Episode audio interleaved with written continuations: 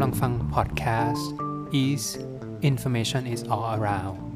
โดยภาควิชาบรรณรักษศาสตร์ คณะอักษรศาสตร์ จุฬาลงกรณ์มหาวิทยาลัย Du er ikke virkelig, du er sikkert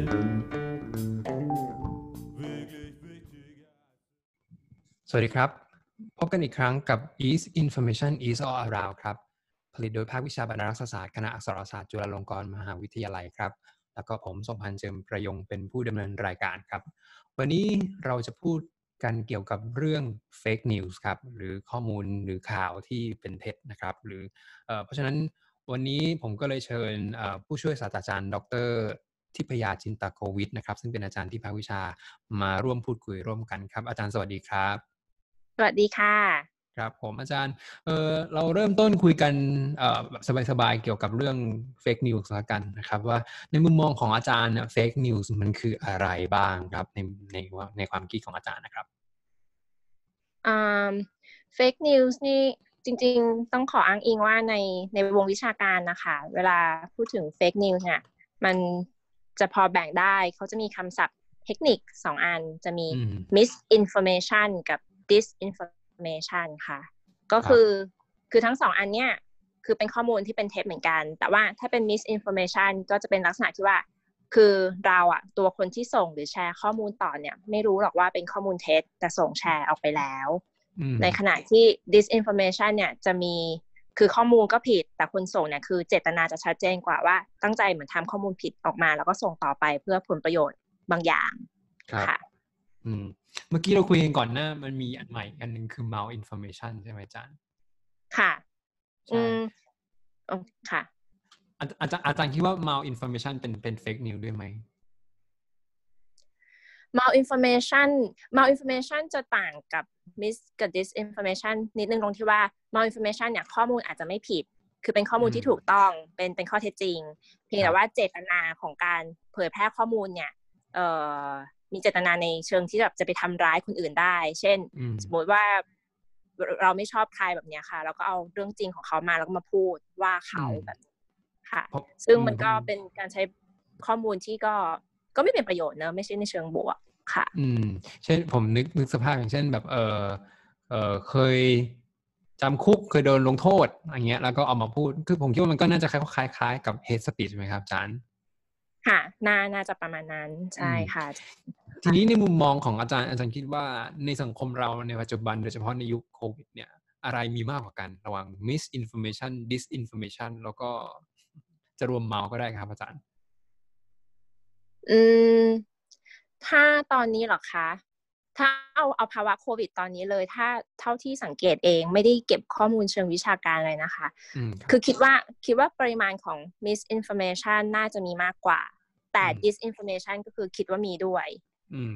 อืม คือคืออันนี้ อันนี้เราก็ไม่รู้ด้วยสภาพแวดล้อมด้วยแรงจูงใจอะไรบางอย่าง คิดว่ามันมันน่าจะมีบางกลุ่มหรืออะไร เพราะว่าเราจะเราจะเห็นมันจะมีข่าวออกมาเรื่อยๆที่ เป็นข่าวที่ที่ผิดเนาะแต่ว่าอืมเหมือนแล้วก็คนคนก็แชร์กันแบบเนี้ยค่ะอืมแล้วก็ด้วยสภาวะแบบนี้คือพอมันมันมีความกลัว แล้วด้วยโลกปัจจุบัน อันนี้อันนี้ขอพูดในเชิงแบบ misinformation ที่คิดว่ามันมากกว่า คือครับพอมันมีภาวะความกลัวแบบนี้ มีข้อมูลอะไรมาถึงปั๊บที่พอเราอ่านแล้วเราด้วยจากความรู้เดิมที่เรามี เราคิดว่าข้อมูลเนี้ยน่าสนใจ เราอาจจะแบบส่งต่อหาเพื่อนๆคนอื่นเลย แล้วด้วยโลกยุคใบเนี้ยที่มีเทคโนโลยีมันก็ส่งต่อเร็ว กดปุ๊บอืมเดียวก็ไปแล้ว ก็เลยอืมน่าจะทำให้ misinformation เนี่ยสัดส่วนของ misinformation- misinformation ก็น่าจะเยอะค่ะ อืมผมผมเพิ่งอ่านเอ่อเปเปอร์หนึ่งซึ่งผมคิดว่าก็เป็นตั้งข้อสังเกตที่น่าสนใจเหมือนกันว่าทำไมเราถึงแชร์ misinformation นะครับเอ่อเขาบอกว่า misinformation เนี่ยถึงต่อให้แม้ว่า คือข้อมูลเนี่ยมันเรารู้อยู่แล้วว่ามันว่ามันผิดว่ามันมันน่าสงสัย แต่หลายคนก็ยังแชร์นะครับเอ่อ คำถามคือทั้งทั้งๆที่รู้ว่าผิดแล้วทำไมถึงแชร์ ผมคิดว่าอันนี้น่าสนใจมากคืออาจารย์มุกพูดว่าเออมันเป็นเรื่องของความกลัวว่าเออสถานการณ์แบบนี้มันมันกลัว แต่ว่าในมุมมองของเปเปอร์นั้นเนี่ยเขาพูดบอกว่ามันเกิดขึ้นจากการที่เขารู้สึกว่าเขาเป็นเอ่อคล้าย ๆกับเป็น empower ให้กับคนส่งอะเหมือนกับว่าคนส่งส่งแล้วเหมือนแบบฉันมี information เหนือกว่าคนอื่น เป็น leader somehow มันทำให้เขารู้สึกว่าเออเราได้แชร์ทั้งที่จริง ๆ แล้วมันอาจจะ อาจจะแชร์ด้วยเหตุผลว่าเออไปคุยกันก็ได้ว่า อันเนี้ยมันจริงหรือไม่จริง แต่มันก็ทำให้เกิดการแชร์ออกไปมากขึ้น คือในลักษณะของของของของวิธีการคิดของการแชร์ มันก็เลยกลายเป็นว่าเออนอกเหนือจากความกลัวแล้วผมคิดว่ามันมีเรื่องของอีโกอิซึมอะมันเป็นลักษณะของความเป็นตัวเอง ความเป็นตัวตนของของคนที่ส่ง ซึ่งมีผลต่อการส่งไปด้วย อันนี้น่าสนใจเอออาจารย์มุกมีเสริมไหมครับว่า แล้วทำไมอาจารย์คิดว่าเออ misinformation เอันนี้แล้วกัน ระหว่าง misinformation disinformation อะไรน่ากลัวกว่ากันโอ้โหอืมถ้าจากที่เราคุยกันคิดว่า misinformation น่ากลัวกว่าอืมคือเพราะว่าคือคือบางทีอย่างที่อาจารย์พูดถึงด้วยว่ามีบางทีเราแชร์ข้อมูลเพราะรู้สึกว่าฉันมีข้อมูลเหนือกว่า หรือบางทีบางคนอาจจะรู้สึกว่า อาแชร์คือเหมือนเป็นห่วงเป็นใยกันฉันแชร์ไป เพื่อเป็นการอืมแสดงความเป็นห่วงเป็นใยอะไรก็แล้วแต่ เพราะฉะนั้นมันมันแพร่กระจายได้ง่าย แล้วในมุมที่มองแบบนี้คือสมมติ disinformation disinformation เนี่ยมันอาจจะเกิดจากคนกลุ่มหนึ่งต้องการสร้างข้อมูลเท็จขึ้นมา แล้วส่งออกไปเพื่อกระจายเพื่อทำร้ายเออเพื่อวัตถุประสงค์ใดๆก็ตามใช่ไหมคะอืมแต่คนกลุ่มถัดมาที่รับข้อมูลเหล่านี้คือถ้าเขาไม่ได้คิดวิเคราะห์ก่อนว่าข้อมูลนี้เป็นเท็จไหม แล้วบวกกับความที่ว่า เออฉันกลัวนะ หรือฉันเป็นห่วงคนอื่น ๆ หรือว่าเนี่ยฉันรู้สึกว่าฉันเหนือกว่า ฉันมีข้อมูลมากกว่าเขาเขาก็เหมือนกับเป็นตัวที่เชื่อมต่อส่งต่อไปได้ได้ง่าย เพราะฉะนั้น misinformation มันก็เป็นตัวขยายอืมขยาย disinformation ได้ แล้วมันก็แพร่ไปได้เรื่อยอืมๆอืมซึ่งซึ่งซึ่งกรณีแบบนี้พอพออาจารย์มุกพูดปุ๊บผมนึกถึงอันหนึงเลยว่า ตอนนี้เนี่ยเรามีพรบเอ่อการกระทำผิดทางคอมพิวเตอร์ ถูกไหมครับหรือพรบคอมค่ะที่เรารู้จักกันดี สิ่งหนึ่งที่เอ่อในตัวพรบเนี้พูดชัดก็คือเรื่องการแชร์ข้อมูลที่ให้ข้อมูลอันเป็นเท็จ แต่แต่ก็มานั่งคิดว่าแต่กรณีของคนที่แชร์ misinformation คือข้อมูลที่มันเขาก็อาจอาจจะไม่รู้ด้วยซ้ำไปอะแล้วแล้วว่ามันผิดอะแต่ว่ามันเป็นสิ่งที่แชร์ด้วยความเป็นห่วง ถ้าเกิดโดยตีความทางกฎหมาย อันนี้มันก็น่าจะผิดไหมผมกำลังคิดถ้า ถ้าตีความตามกฎหมายมุกว่าน่าจะผิด มันน่าจะคล้ายๆ กรณีกฎหมายเดิมไหมคะ ที่แบบว่าถ้าคุณอืมรับซื้อของโจรอะ คือถึงคุณไม่อืมรู้อะคุณก็ผิด อืม คือสมมซึ่งติว่าขโมยไปขโมยของมาเรารับซื้อของเขาเราไม่รู้ว่าเนี่ยเป็นของที่เขาขโมยมาเราก็ผิดอยู่ดี อืมซึ่งซึ่งผมคิดว่าอันนี้เป็นอะไรที่ที่ไม่รู้ว่าจริง ๆ แล้วถ้ามองมุมมองในเชิงของแฟร์เนี่ยมันมันแฟร์จริงหรือเปล่าเพราะว่าเอาจริง ๆ แล้วเจตนาของการแชร์จริงๆสมมติว่าอย่างที่อาจารย์มุกบอกว่าเออเราแชร์เพราะเป็นห่วงคนอื่น เราแชร์เพราะว่าเรากลัว เราแชร์เพราะว่าค่ะเราอะไรอย่างเงี้ยแต่เราดูตัวเราเองแต่เราไม่ได้แชร์ตั้งใจเพื่อจะบอกว่าฉันจะหลอกเธอนะคือในขณะที่เอ่อ disinformation คือฉันตั้งใจที่จะหลอกเธอ แต่ว่าไอคนอื่นที่แชร์ต่อเนี่ย มันจาก dis มันจะก็จะกลายเป็น miss หรือเปล่านะ ใช่ ซึ่งคือถ้าเราคุยกันแบบเนี้ย ถ้าเรามองระยะยาว คือหมายถึงว่าถ้าเราถ้าเกิดเราจะคุยกันว่าอะไรอย่างเงี้ยจะจะทำยังไงให้แบบเหมือน คือช่วยช่วยช่วยลดทอนปัญหาเหล่านี้ค่ะ คือถ้ามองอืมระยะยาว อืม การคือถ้ามองระยะยาวก็มองว่าคนรับสารเนี่ย เราต้องคือจริง ๆ จริง ๆ บ้านเราก็มีอยู่แล้วเนอะที่แบบว่าหลักสูตรที่จะต้องแบบว่าสอนเรื่อง information literacy อะไรแบบเนี้ยค่ะครับที่แบบคนรับข่าวสารมาต้องรู้จักนะว่าข่าวนี้เออ มาจากใครตรวจสอบแหล่งก่อนอะไรแบบเนี้ย คืออมตรงนั้นก็อาจจะเป็นสิ่งสำคัญที่เราต้องต้องยิ่งให้ความสำคัญมากขึ้นปลูกอืมฝังกันตั้งแต่ตั้งแต่เออเด็กๆมา เพราะอืมว่าก็มีฟังงานวิจัยมาว่า คือคือคือการรับข่าวสารใช่ไหมคะ คือถ้าเราเด็กๆอะมันเหมือนเราแบบยังไม่มีความคิดของตัวเองนัก ไม่เชื่อเรื่องนั้นเรื่องนี้ยังไม่ชัดเจนอืมการที่เราสอนให้เขารู้จักคิดวิเคราะห์ เมื่อได้รับข้อมูลนี้มาแล้วถามกลับไปว่า เออ ข้อมูลนี้มาจากที่ไหนมาจากใครจริงหรือเปล่ามาจากแหล่งไหน มันก็เป็นการฝึกเขาอืมแต่ถ้าเกิดเราไม่ฝึกอย่างเงี้ยแต่เด็กพอโตขึ้นมาจนถึงถึงแบบแค่ช่วงมหาวิทยาลัยแล้วอย่างเงี้ยค่ะเออเราเริ่มมีความคิดของตัวเอง มันก็จะทำให้ไอ้ความคิดของตัวเราเองเนี่ยแหละ คือทางทางทฤษฎีมันก็จะมีที่เรียกว่า confirmation bias ใช่ไหมคะอืมคืออคติที่เราจะเลือกรับฟังเฉพาะข้อมูลข่าวสารที่มันตรงกับสิ่งที่เราเชื่อถืออยู่อื มมันก็จะยิ่งทำให้โอกาสที่จะแบบตรวจสอบ คือสมมติได้รับข่าวมาเลย เราอืมเราเชื่อเรื่องนี้อยู่เออข่าวเนี้ยตรงเลย ก็จะแบบโอกาสที่จะตรวจสอบก็จะยิ่งยากขึ้น โดยโดยสรุปมุกก็มองว่า เออถ้าจะแก้ไขก็คือก็ควรจะเป็น อืม ต้องฝึกกันกันตั้งแต่เด็กแต่นั่นน่าจะเป็นอ่าวิธีแก้ระยะยาว อืมค่ะแต่แต่แต่กำลังมองในอีกมุมหนึ่งของของสิ่งที่อาจารย์มุกพูด เพราะว่าเพิ่งไป ผมน่าจะจะไม่ผิดประมาณสักหลายเดือนมาแล้ว มันมี study study หนึ่ง ซึ่งเขาไปลองศึกษาโดยทำเป็น experimental เป็นการทดลอง โดยดูว่า likelihood คือความเป็นไปได้ของการที่จะแชร์ fake news เนี่ย คือคนแบบไหน คือหมายว่าโดยสมมติว่าอาจารย์มุกบอกว่าเออเราจะเทรนเด็กเนี่ย ปรากฏว่าสิ่งที่เขาค้นพบก็คือว่าผู้สูงอายุอะมีความเป็นไปได้ที่จะแชร์ fake news มากกว่าเด็ก เพราะว่าอืมเขาบอกว่าเด็กอะเออโดยส่วนใหญ่ถูกเติบโตมาในสภาพแวดล้อมที่มันมันมีการโจกกิ้ง around มันอยู่ในสังคมที่มันมีข่าวสารแบบเนี้ยออกมาอยู่สม่ำเสมอ ซึ่งมันมี false มีมันมีเกิดขึ้นอยู่แล้ว ในขณะที่ผู้สูงอายุเนี่ยแต่ก่อนเนี่ยเนื่องจากว่ามันอยู่เคยอยู่ในเคยชินอยู่ในสภาพของ information ที่มันไม่ได้ overload มันเป็น information ที่มันต้องมาจากซอสเดียว เมื่อเมื่อใดก็ตามที่ใครพูดว่าอะไรปุ๊บเนี่ยเราควรจะเชื่อไว้ก่อน มันก็เลยกลายเป็นว่าเออสุดท้ายแล้วเนี่ยเอ่อ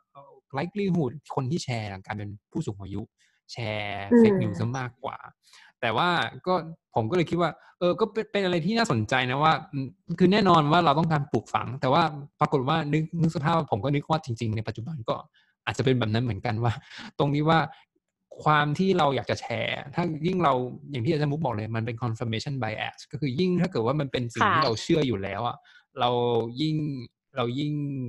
เรายิ่งเรายิ่งแชร์ซึ่งแต่ผมคิดว่าเด็กที่เติบโตในปัจจุบันเนี่ยมันอาจจะมีภูมิบางอย่างในเชิงสังคมที่เขาอาจจะมีอันนี้เป็นไฮโพ h e ซิสผมเองนะผมไม่แน่ใจ แต่ว่ามันอาจจะมีไฮโพ h e ซิสบางอย่างว่าปกติผมก็ เวลารับเวลารับข่าวอะไรที่เราที่ผมรู้สึกว่ามันเป็นเฟกอะมันจะไม่ได้มาจากเด็กๆ อันนี้ อันนี้ไม่รู้ว่าสังเกตเพราะว่าอันนี้ความรู้สึกผมนะ ผมก็รู้สึกว่ามันจะมาจากค่อนข้างจะเป็นผู้ใหญ่นิดหน่อย คือบางทีมาแล้วก็ อืม ก็ก็ก็น่าสนใจดีว่า เออเนี่ยที่โดยสังเกตส่วนตัวนะ แต่ยังไม่เคยเห็นว่า เออเอ่อมันอาจจะมีเด็ก ๆ บ้าง แต่ผมคิดว่า อันนี้ก็อันนี้ยังไม่เคยลองแบบทำการ study จริงจังอ่าจริง ๆ พออาจารย์พูดมาคือ คือเห็นด้วยคิดว่าสมมติฐานที่อาจารย์บอกอะน่าน่าจะเป็นไปได้ แล้วคือสมมติถ้าเราจะคิดต่อในเชิง เชิงวิจัยเนี่ยอาจจะน่าจะทำวิจัยด้วยก็ได้เพราะว่าอย่างที่เราคุยกันว่า จริง ๆ หลักสูตรเมืองไทยเนี่ยก็มี information literacy อยู่แล้ว เราอาจจะมาลองศึกษาดูก็ได้ว่าตกลงว่าเอ่อเหมือนผลสัมฤทธิ์ของหลักสูตรอะจริงไหมแต่แต่ว่าสมมติฐานมุกค่อนข้างเห็นด้วยค่ะ เพราะว่าเอออย่างผู้ใหญ่เอ่อเข้าใจว่าเขาส่งต่อคือเขาอยู่อยู่บนแพลตฟอร์มอย่างเช่น นิยมใช้แอปพลิเคชัน Line ใช่ไหมคะอืมคือ คือเขาอาจจะมองแค่ช็อตเดียวหมายถึงว่านี่คือกลุ่มเพื่อนที่ฉันไว้ใจแล้วอืมและส่งมา เมื่อส่งมาก็คืออย่างที่เราคุยกันทีแรกคือคนเนี้ยฉันไว้ใจ เพราะใครเป็นคนส่งฉันก็ส่งต่อโดยที่ก็ไม่ได้ตั้งคำถามอย่างอื่นอืมค่ะ อืมใช่ผมผมคิดว่าเห็นด้วยอันหนึ่งก็คือว่าผมผมอันหนึ่งคืออย่างที่อาจารย์มุกพูดก็คือว่า เออมันเป็นคล้ายๆกับเออ ไม่ได้ลองช็อตไม่ได้ไม่ได้คิดว่ามันไม่ได้คิดว่าสิ่งที่ส่งไป มันเป็นสิ่งที่เสียงหายในเชิงของความรู้สึก เพราะว่ามันเป็นการแสดงความห่วงใยเอ่อมากกว่าว่าอืมให้ระวังอะไรเงี้ยระวังนะระวังนี่นะระวังนั่นนะอะไรเงี้ยคือผมคิดว่า แล้วยิ่งคือแบบแชร์เฉพาะในกลุ่มเพื่อน คนที่อยู่ในกลุ่มไลน์เราอยู่ในในเป็นคอนแทคไลน์เราเนี่ยส่วนใหญ่ก็จะเป็นคนที่เราสนิทรู้จักด้วยอะไรเงี้ยผมคิดว่าอันนี้ก็เป็นเป็นส่วนหนึ่งที่จริง ๆ น่าสนใจผมคิดว่าน่าจะ explore ต่อได้ ค่ะ แต่แต่กรณีห่วงใยเนี่ยมันอาจจะเป็นเคสโควิดตอนนี้ใช่ไหมคะอืมแต่ว่าสมมติถ้าเป็นเคสเอ่อถ้าเป็นกรณีเอ่อข่าวปลอมสำหรับเรื่องอื่นอืมๆเช่นเรื่องการเมืองอย่างเงี้ยครับเออก็จริงๆ ถ้าจากตัวอย่างที่เห็นมันก็จะมันจะค่อนข้าง confirmation bias มันจะค่อนข้างชัดเจนหมายความว่าอ่าฮะคือสมมติกลุ่มคือในครอบครัวทุกครอบครัวก็ไม่ใช่ว่าเห็นทางการเมืองตรงกันหมดถูกใช่ไหมคะอืมเพราะฉะนั้นบางเรื่องบางข้อมูลก็อาจจะส่งเฉพาะ ทีนี้ฉันจะส่งเฉพาะบางกลุ่มที่เห็นตรงกับฉันแล้วอืมอ่าบางทีส่งเพื่อนกลุ่มใหญ่ อาจจะกลายเป็นว่าส่งส่งข่าวนี้ไปไอเดียนี้ไป แต่อีกอีกฝ่ายที่เห็นตรงข้าม ก็อาจจะทำให้เกิดปัญหา ฉันก็มันก็จะเป็นตัวที่มันก็จะเกิดอะไรนะ คือตัวพฤติกรรมตรงนั้นเองที่แบบว่ามีคนไม่เห็นด้วยก็จะทำให้การส่งต่อก็เหมือนจะเฉพาะกลุ่มที่อืมเห็นตรงกัน แต่อันนี้จะไม่ใช่ด้วยเหตุว่าเออฉันห่วงใยเธอแล้วแบบเนี้ยค่ะ อืมครับ เออ ผมยังติดใจในสิ่งที่อาจารย์มุกพูดถึงเมื่อกี้ก็คือว่าต่อให้แม้ว่าเรากำลังจะพูดถึงว่าสิ่งที่เรากำลังจะทำอยู่เนี่ยเราเราคิดว่าเออเราอาจจะต้องมา educate ผู้สูงอายุหรือ educate เด็กนะครับคือพูดง่ายๆคือเป็นคนที่แชร์หรือได้รับสารมาแล้วก็แชร์ต่อนั่นคือนั่นคือประเด็นหนึ่งแต่ว่าเออในในในวงวิชาการที่เราคุยปัจจุบัน ซึ่งล่าสุดมันผมที่ผมเห็นอยู่เนี่ยมันมีการคุยนอกเหนือจากการที่ เราต้อง educate แค่คคนที่อยู่ปลายทางก็คือคนที่รับสาร แต่ว่ายกตัวอย่างเช่นเอ่อการที่แพลตฟอร์มต่างๆ อย่างเช่นเอ่อ Facebook Line Google ควรจะมีบทบาทในการมาทำ screening แบบนี้ไหม คือจริง ๆ เขาควรจะทำไหม at all เช่น ซึ่งตอนนี้มันก็ยิ่งกลายเป็นประเด็นที่สำคัญก็คือว่า อย่างเช่น มันมี fairness ในอัลกอริทึมของ AI จริงไหม คือมันเอาในคอมพิวเตอร์มันสามารถจะวัดความยุติธรรมได้ไหม หรือวัดความความจริงแท้ได้แค่ไหน อันนี้เป็นสิ่งที่ผมคิดว่าก็ก็น่าสนใจ ไม่รู้ว่าจารย์มุกมองมองภาพอย่างนี้ไงว่าตัวแพลตฟอร์มจริง ๆ แล้วควรจะมีบทบาทแค่ไหนในการกรอง ก็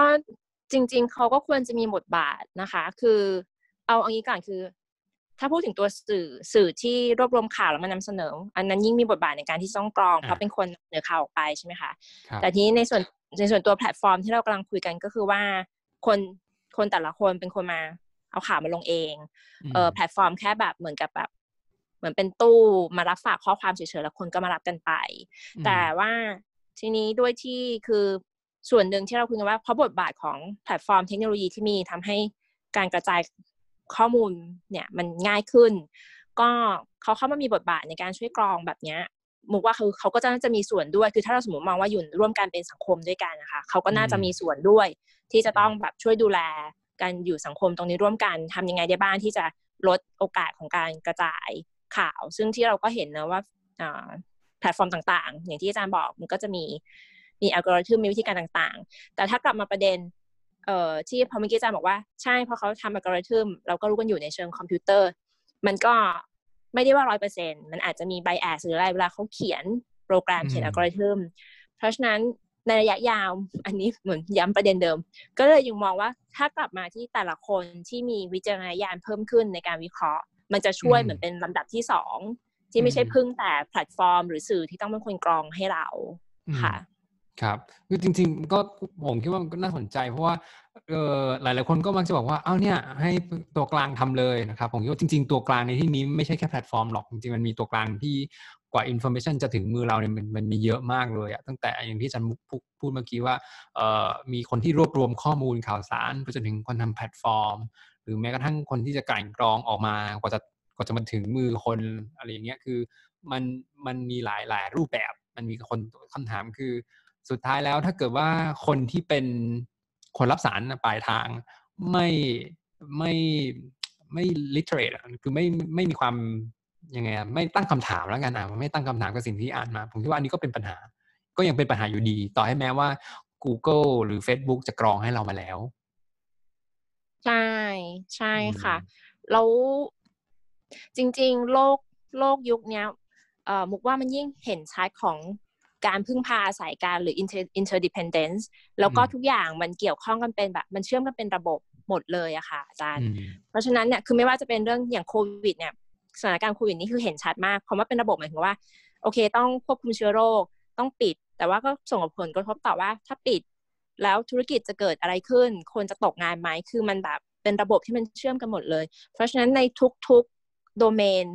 มุกว่ามันเหมือนกันหมด แม้กระทั่งอืมเรื่องของการควบ คุมเฟกนิวที่เราคุยกันเนี่ยทุกอย่างมันก็เชื่อมต่อกัน คือจะบอกว่าต้องเฉพาะผู้รับสารเท่านั้นที่กรองก็ก็คงไม่ใช่อ่าอืมทุกคนที่เกี่ยวข้องอยู่ในเครือข่ายเนี้ยที่มันจะอยู่ในวงจรของการเอ่อแพร่กระจายของเฟกนิวส์ได้เนี่ยก็ก็ต้องเข้ามามีบทบาทเหมือนกัน ซึ่งอันนี้เราอาจจะคุยขยายไปนิดนึงคือก็รู้สึกว่ารวมถึง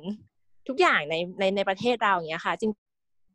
จริงถ้าทุกส่วนมันต้องช่วยกันเนอะหมายถึงว่าทุกอย่างเลยอืมมุมมองในการแก้ปัญหา มันถ้ามันช่วยกันมันไม่ใช่มาว่า หน่วยใดหน่วยหนึ่งต้องรับผิดชอบไปเนี่ยก็น่าจะต้องเป็นแบบนั้นในโลกยุคปัจจุบันและในอนาคตต่อไป มันแทบครับจะแยกจากกันขาดยากอะค่ะ ในในแต่ละหน่วยที่เกี่ยวข้อง อืม คือพอจะมุกพูดถึงเรื่อง interdependence ปุ๊บมันทำให้ผมนึกถึงเรื่องหนึ่งเลยว่า เออคือผมสนใจเรื่องเกี่ยวกับ trust ในในใน information flow คือเพราะว่าเราส่วนใหญ่เนี่ยการที่เราจะผมเชื่อว่าอย่างหนึ่งคือการที่เราแชร์หรือไม่แชร์มันเอ่อหนึ่งคือความไว้ไว้เขาเรียก trust คือความไว้วางใจนะไว้วางไว้เนื้อเชื่อใจ กับคนที่เราจะแชร์ไปให้ แล้วก็คนที่เอ่อปล่อยเราแชร์เรารับสารมา เราจะเชื่อหรือไม่เชื่อ บางทีเราไม่รู้หรอกว่าข้อความนั้นมันมันจริงเท็จแค่ไหน แต่ว่าเราก็เชื่อเพราะว่าเออเป็นเพราะว่าเนี่ยคนเนี้ย เขาทำงานอยู่ที่เนี่ยเขาส่งมาอ๋อคนเนี้ยเขาอยู่ที่นี่เลยนะ เป็นแบบ original ต้นตอเลยนะ ซึ่งการที่ทำงานที่นั่นก็ไม่ได้หมายความว่าเขาจะเป็นคนที่รู้เรื่องเรื่องนั้นดีที่สุดอย่างเงี้ยยกตัวอย่างนะครับ ผมก็เลยคิดว่าอันนี้มันเป็นเป็นเรื่องหนึ่งที่มันเหมือนกับเราก็ต้องทำความเข้าใจวิธีการสร้างสร้าง trust ว่าจริงๆโดยปกติแล้วเนี่ยการสร้าง trust ของคนเราเนี่ยปกติมันมันมันมีความเปราะบางเพราะว่าส่วนใหญ่มันเกิดขึ้นจาก สายสัมพันธ์ ผมคิดในความรู้สึกของผมนะมันขึ้นอยู่จากสายสัมพันธ์มากกว่า แต่ว่าเออเรายิ่งยิ่งสมมติผมคิดว่าในบริบททั่วไปอะเป็นระหว่าง authority authoritative คือแหล่งข้อมูลที่ดูมีความน่าเชื่อถือเนี่ยเอ่อดูเป็นแบบอย่างเช่น รัฐบาลหน่วยงานสื่ออย่างเงี้ยถ้าแต่เมื่อไหรก็ตามมาถึงระดับที่เป็นระดับปัจเจกระดับตัวต่อตัวเนี่ย ผมคิดว่าระดับตัวต่อตัวก็ยังมี power ในการที่จะ convince พฤติกรรมบางอย่างของคนมากกว่าที่จะบอกว่าเออรัฐบาลบอกว่าให้ทำแบบนี้นะอะไรอย่างเงี้ยผมไม่ไม่คิดว่า อันนี้มาจันมุกไม่ว่า ไม่แน่ใจอาจารย์มุกคิดว่ายังไง จริง ๆ เห็นเห็นด้วยค่ะอาจารย์คือพอฟังอาจารย์พูดน่ะมุกเอ่อมุกมองว่าความไว้วางใจตอนนี้เหมือน เหมือนเราคุยได้เหมือนสองระดับ คือความไว้วางใจต่ออย่าง authority หรือผู้มีอำนาจที่อาจารย์พูด แล้วก็อืมความไว้วางใจต่อความสัมพันธ์แบบตัวบุคคลด้วยกันเอง ซึ่ง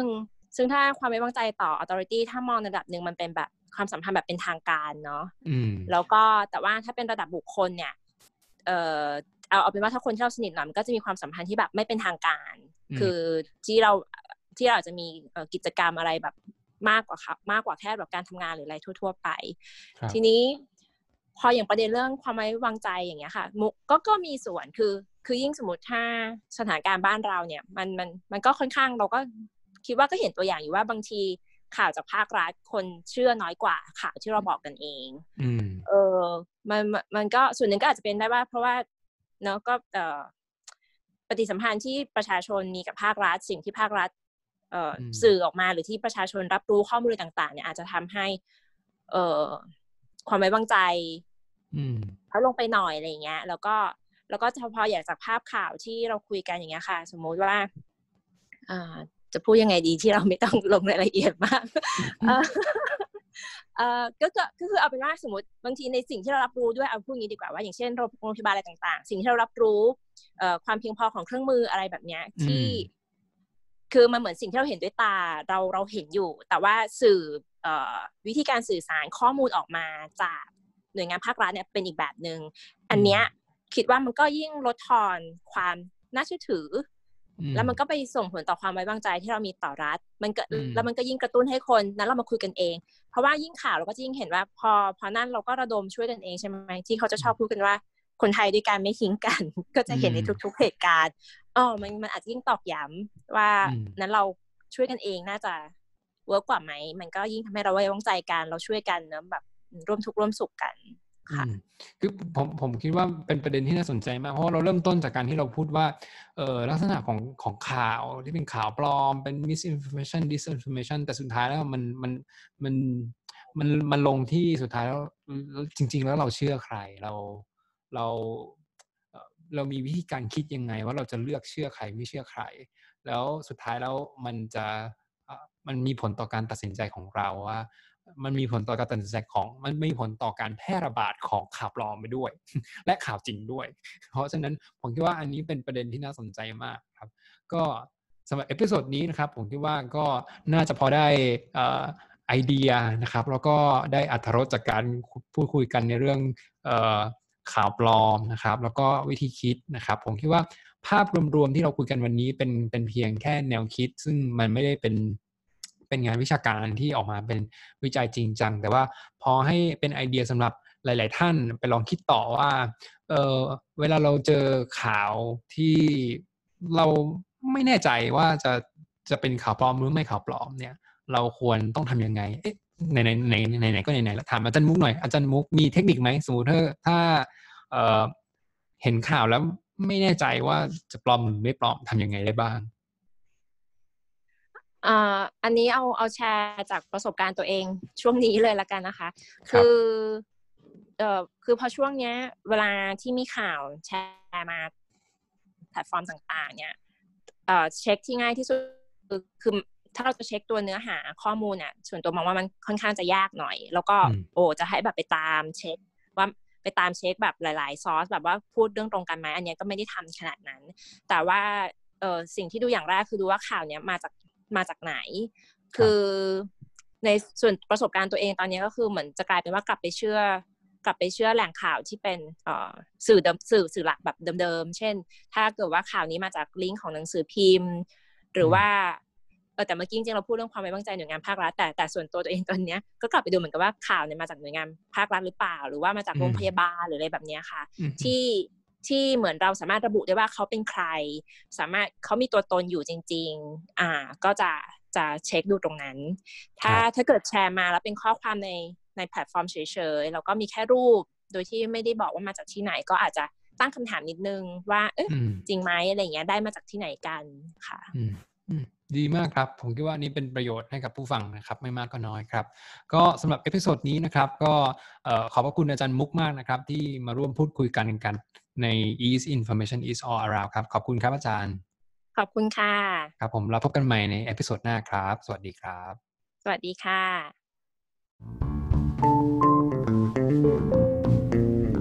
คุณกำลังฟังพอดแคสต์ East Information is all around โดยภาควิชาบรรณารักษศาสตร์ คณะอักษรศาสตร์ จุฬาลงกรณ์มหาวิทยาลัย Du er ikke svært, du er sødt